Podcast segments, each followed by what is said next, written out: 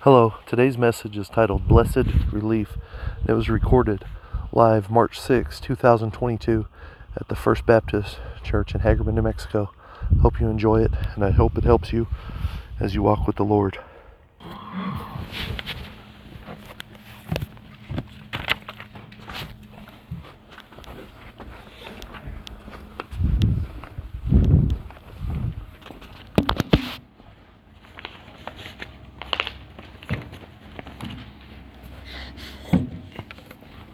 Morning, church. How's everybody doing?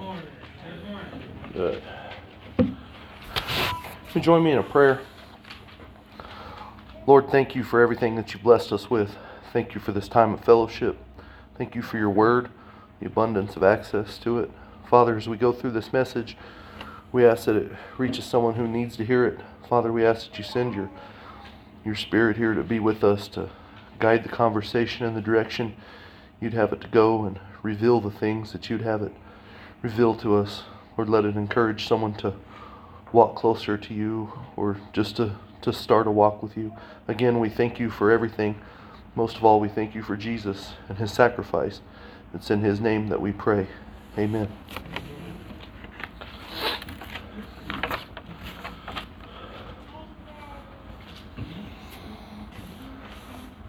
Today's message is titled Blessed Relief we're going to talk about forgiveness, and we're going to talk about how great forgiveness feels, and we're going to talk about where our forgiveness and our relief comes from. And most importantly, we're going to talk about who we need to share with someone else so they can experience the same relief and the same forgiveness that we get. And I'll give you the spoiler alert right now. It's going to be about Jesus again. So, I don't know if you guys are, are starting to see a pattern with some of these messages. I, I hope so. If I'm ever up here and I don't talk about Jesus, please run me off. If I'm ever up here and I don't share the gospel in a message, then please come share it with me so I can remember how important it is. Earlier this week, I went over to the evangelism conference and I heard someone explain the important the importance of the gospel like this. They said the gospel isn't the only diving isn't only the diving board, but it's the pool. It's everything. Now, I've heard that before, but this was this was a nice reminder. And also while we're there, we heard a lot of reasons for sharing the gospel. You know, they said that what we had is better than the cure to cancer. We had the cure to death, and it would be it would be wrong not to share that with someone. We we also heard that there's a lot of people out there who are ready to hear it. You know that the the the harvest was ready, but there wasn't enough workers, and that was a good reason to share it. And these things are true, and they talked about a lot of other reasons to share it. But the most important reason that we need to share it is because Jesus told us to share it.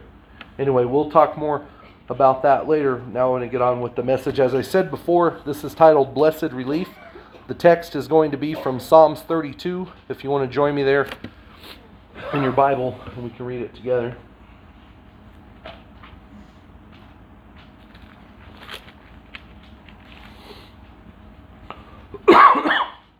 Psalm 32. Blessed is the one whose transgression is forgiven, whose sin is covered. Blessed is the man against whom the Lord counts no iniquity, and in his spirit there is no deceit. For when I kept silent, my bones wasted away through my groaning all day long. For day and night your hand was heavy upon me. My strength was dried up as by the heat of summer. Selah. I acknowledged my sin to you, and I did not cover my iniquity. I said, I will confess my transgressions to the Lord, and you forgave the iniquity of my sin. Salah. Therefore, let everyone who is godly offer a prayer to you at a time when you may be found. Surely the rush of great waters, they shall not reach him, for you are a hiding place for me. You preserve me from trouble. You surround me with shouts of deliverance. Salah. I will instruct you and teach you in the way you should go. I will counsel you with my eye upon you. Be not like a horse or a mule without understanding which must be which must be curbed with a bit and bridle, or they will not stay near you. Many are the sorrows of the wicked, but steadfast love surrounds the one who trusts in the Lord. Be glad in the Lord and rejoice, O righteous, and shout for joy, all you upright in heart. Before we get rolling here in the message, I'm going to explain a word that shows up a lot in this text. The word is uh, Salah. It shows up in the breaks in the text. Now, I don't know exactly what the word means, or even if I'm saying it correctly. In doing the sermon prep, I read up on it a little bit and I asked some preacher friends what it means, and the general consensus was that it means just uh, to take a break, and that can be time to reflect on God. That's the that, and then they would say too that if you were to sing this, that would be a place for a musical break. So I'm, I'm leaning towards that. That's just a time to take a break and reflect on what the word's telling you. For the sake of time today, we're not going to take too long of breaks in between the verses, but I'd like to encourage you, you know, maybe later if you're reading it at home and you're going through there, whenever you see that word, maybe stop for a minute and reflect on what's God trying to tell you. Anyway, we'll get into this. Uh, point number one blessed forgiveness. In Psalm 32, 1 through 4, the Bible said, Blessed is the one whose transgression is forgiven whose sin is covered. Blessed is the man against whom the Lord counts no iniquity, in whose spirit there is no deceit. For when I kept silent, my bones wasted away through my groaning all day long. For day and night your hand was heavy upon me. My strength was dried up as by the heat of summer. Selah. What does it mean to be blessed? What is the word blessed? What does it mean? Well, according to my trusty Little Chambers mini dictionary here.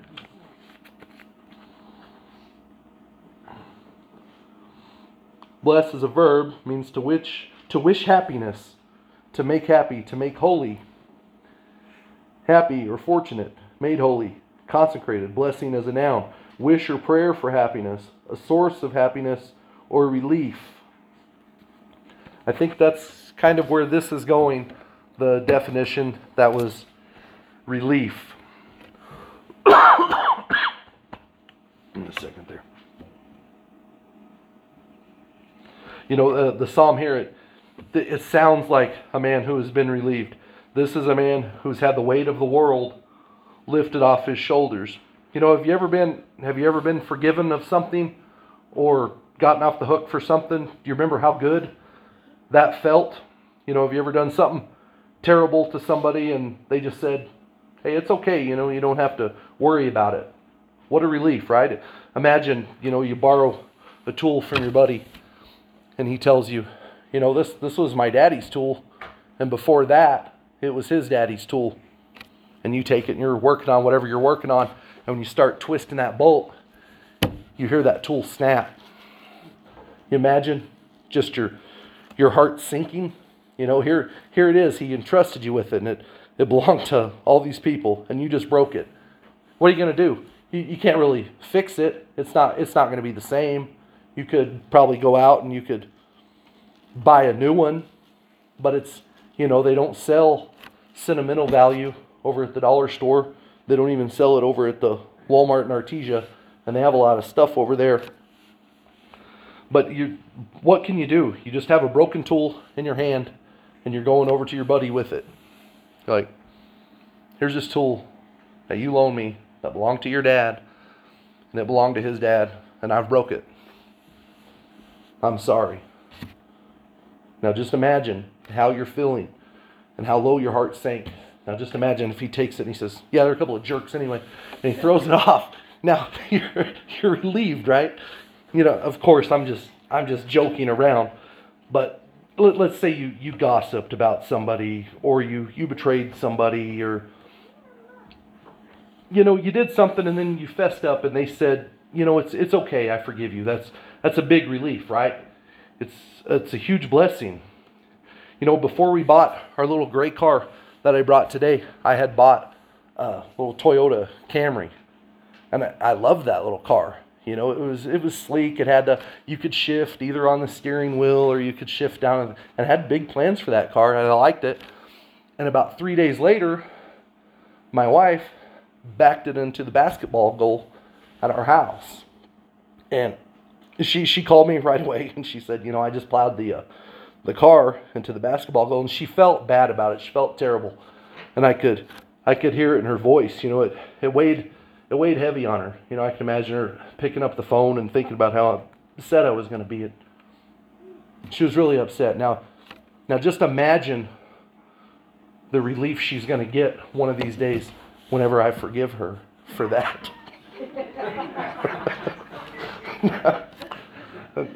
I'm just, I'm, just, I'm just kidding. Of course, I, I forgave her the, I forgave her the second that it happened. But, you know, before you get that forgiveness, the point is, it's rough, right? Before the forgiveness, what do you have? You have misery. You have just pure dread. You can't, you probably can't sleep at night. You could, you can't look the person in the eye. You know, David says here in this psalm, "For when I kept silent, my bones wasted away through my groaning all day long." It's like a stress aging. You know, it's it's real. Stress from guilt can age you quick. It can wear you out. The text says, "For day and night your hand was heavy upon me. My strength was dried up as the heat of summer." Physical pain and torture. Day and night. Unconfessed sin is brutal. We don't we don't know when David wrote this psalm, but a lot of people think that this is a companion psalm to uh, Psalm 51, which he wrote after being forgiven of adultery with Bathsheba and having Uriah killed. You guys know the story. We can talk about it briefly. It's over in a, uh, it's over in Second Samuel, chapter 11.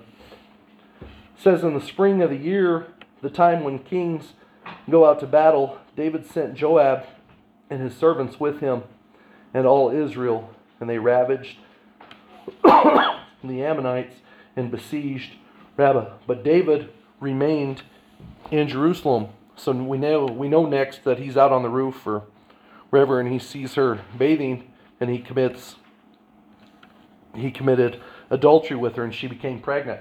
So David sent for her husband to come back to town hoping that he would sleep with her and they would assume the baby was his. Now of course that plan backfired because Uriah was you know, he stayed diligent. So David set him up to get killed in battle. You know, and God wasn't happy about this. And he, he sent uh, Nabal. Nabal rebuked David, and he confessed.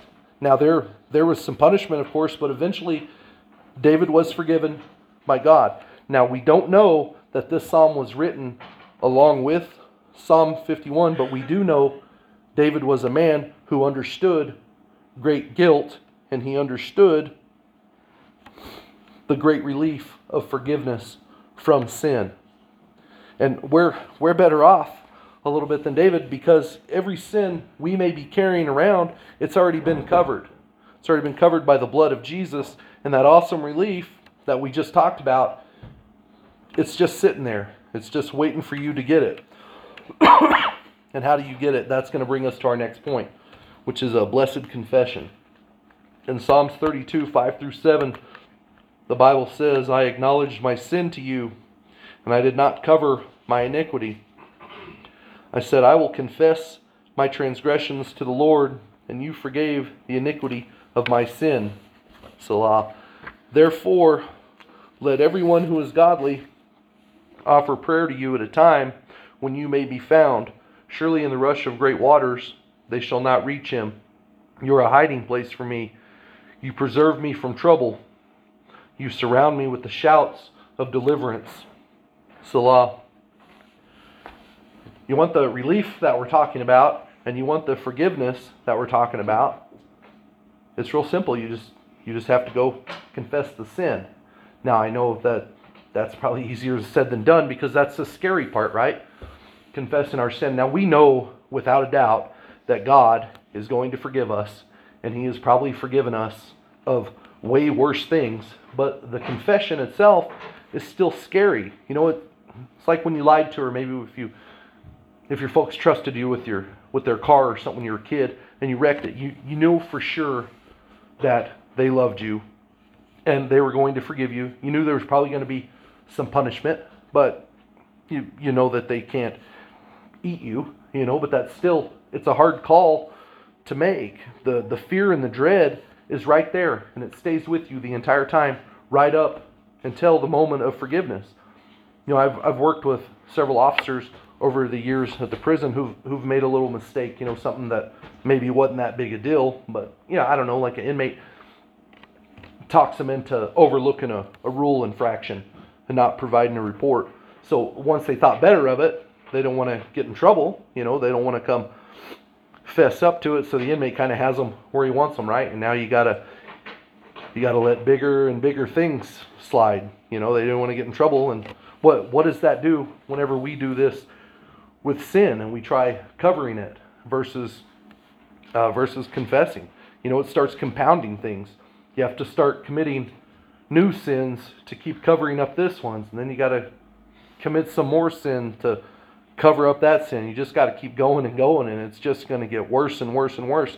Just like David, you know, he went from looking to adultery to trying to set the other guy up to sin so he, he would think he was a father, straight to getting him killed. Now, imagine all that guilt. That had, that had to be terrible. That had to weigh on him a lot. But what's worse is imagine all that guilt when there's just a big, huge glass of forgiveness sitting right there within arm's reach, but you're too, you feel too guilty, you're too, you're too scared or ashamed to ask for it. Now we got, we can't be like that. We've got to confess. We've got to come clean to God. We got to say, God, I did it. I'm sorry. Please forgive me. He will, and he'll he'll do it every single time. We don't we don't have to be in pain with all the guilt, and and it's not just for those of us in the room either. The text says, Therefore, let everyone who is godly offer prayer to you. As long as you're one of God's people, He's going to forgive you and He's going to give you their relief. If you're not one of His people, we talk about how to fix that here in just a little bit. But, but for now, I want to talk about the, the instruction. Sure, we can we can sin and we can sin and we can sin again, and thanks to Jesus, we have that hope that everything's going to be forgiven and not counted against us, but we shouldn't do that, right? We need to try and not sin. We try we need to try and walk the straight and narrow, but how are we supposed to know how to do that, you ask? Well, that brings me to the next point, which is blessed instruction.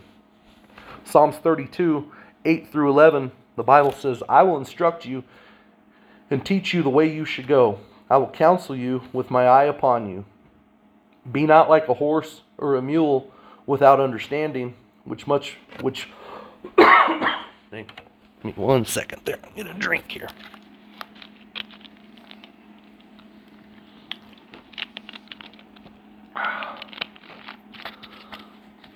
It says, Do not be like a horse or a mule without understanding, which must be curbed with a bit and bridle, or it will not stay near you. Many are the sorrows of the wicked, but steadfast love surrounds the one who trusts in the Lord. Be glad in the Lord and rejoice, O righteous, and shout for joy, all you upright in heart. God is very generous with instruction.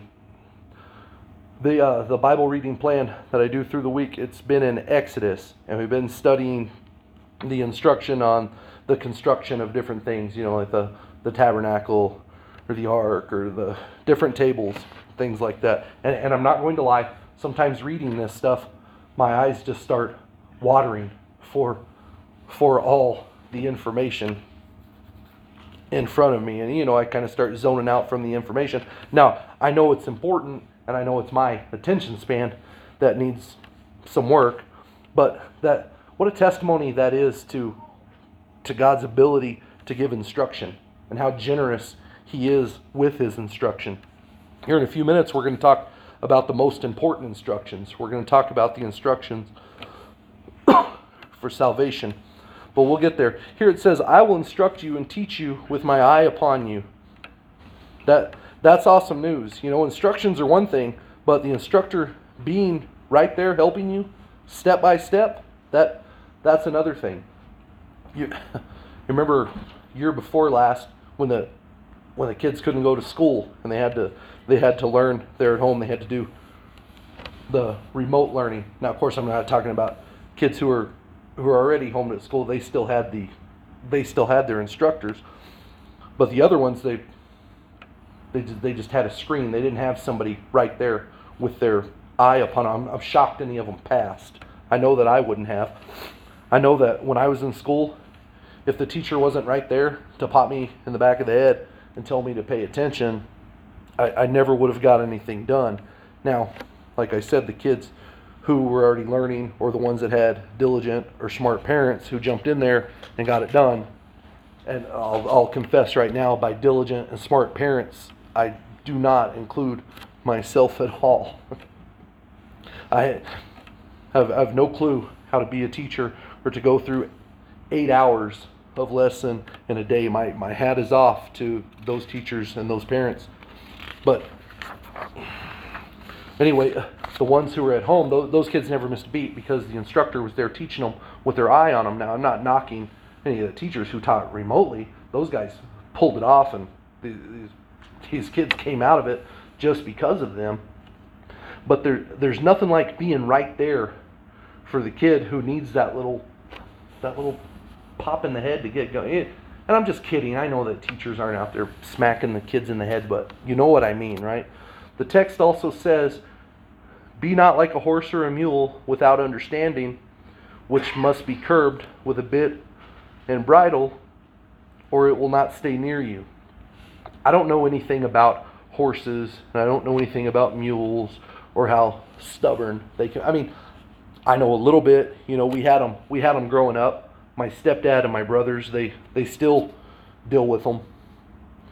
I'm assuming. I only make it there to my stepdad's place about once a year, but I do have him on Facebook, and I know that if he has time to sit around all day posting pictures of his horses, then I know that my brothers are still out there working with these animals, so he has time. Now, I, I poke a lot of fun about my stepdad, and I, I come up here and I use him as example. But that that's all it is. I'm just poking fun. He's he's a good guy, and he'd sit up here probably and he'd crack the same jokes.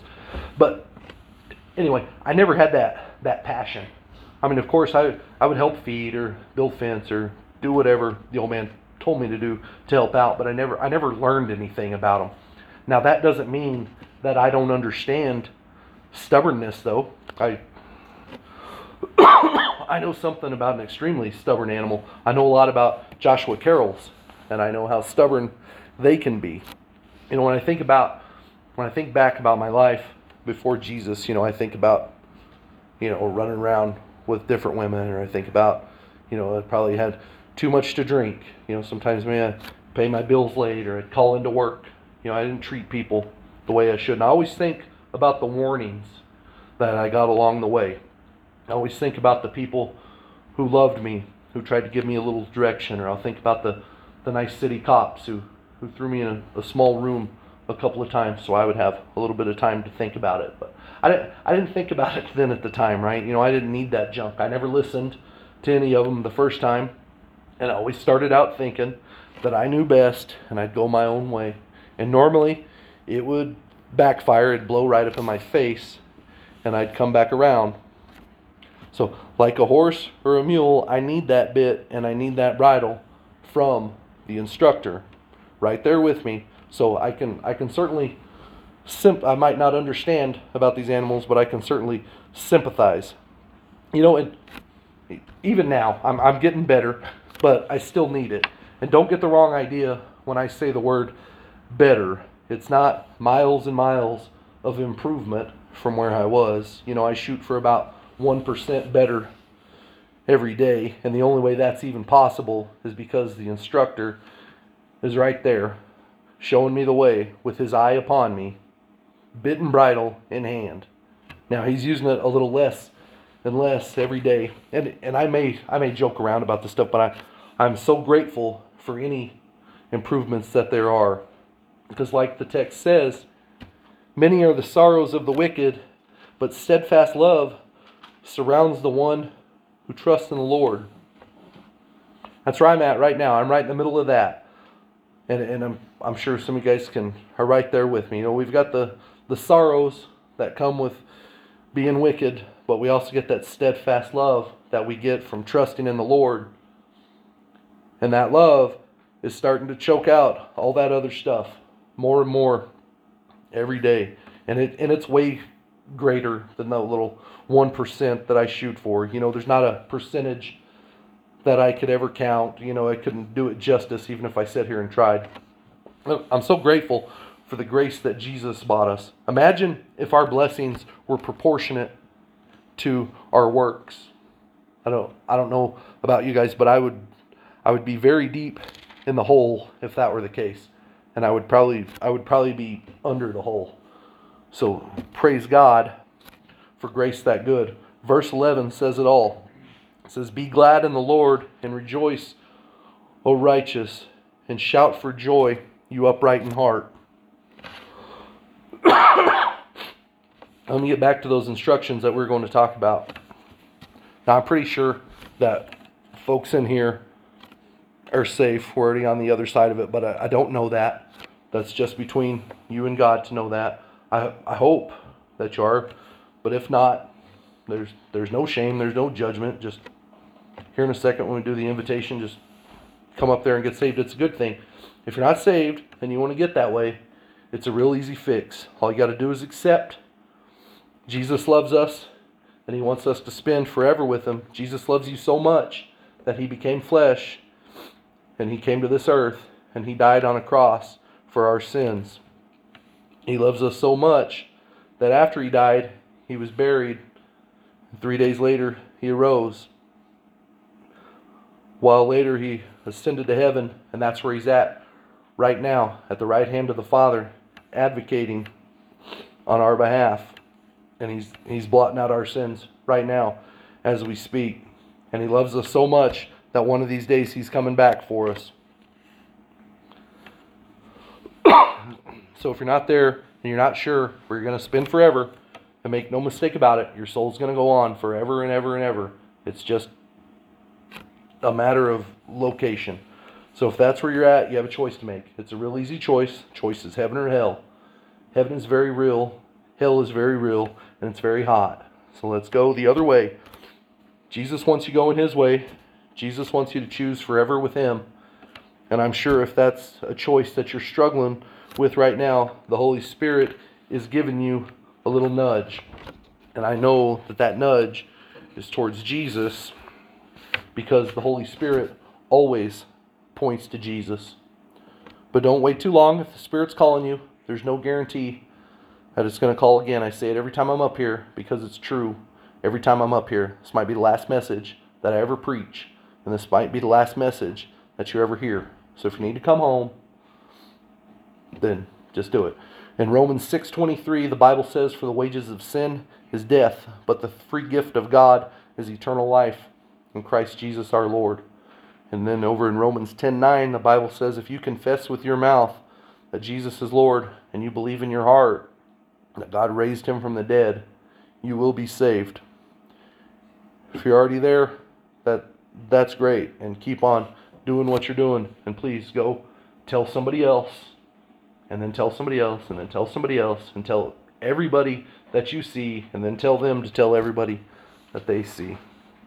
Otherwise, we're going to go ahead and have a invitation. If the Spirit's moving you to come up here, then then please come up here. If you need to be saved, come take care of that. You need to get baptized, come take care of that. Maybe you need to join the church. Maybe you need to help pointing a loved one to Jesus or back to Jesus. Maybe there's a health issue. I don't know. What I do know is that there is nothing greater than Jesus. And if He's calling you to come up here, by all means, come up. Let's pray. Lord, again, we come to you in thanks. Thank you for all you give us. Thank you for your word. Thank you for the chance to worship you. Thank you for the chance to share you with someone else. Most of all, we thank you, Lord. And if there's someone here who has something that they need to leave at this altar, or if they they need to come to you, whatever the case is, Lord, if that person or if those people are here, then please, Lord, call them up. Again, we thank you for everything. Most of all, we thank you for Jesus. And it's in his name that we pray. Amen. stand off to the side here. If you have a need, please come.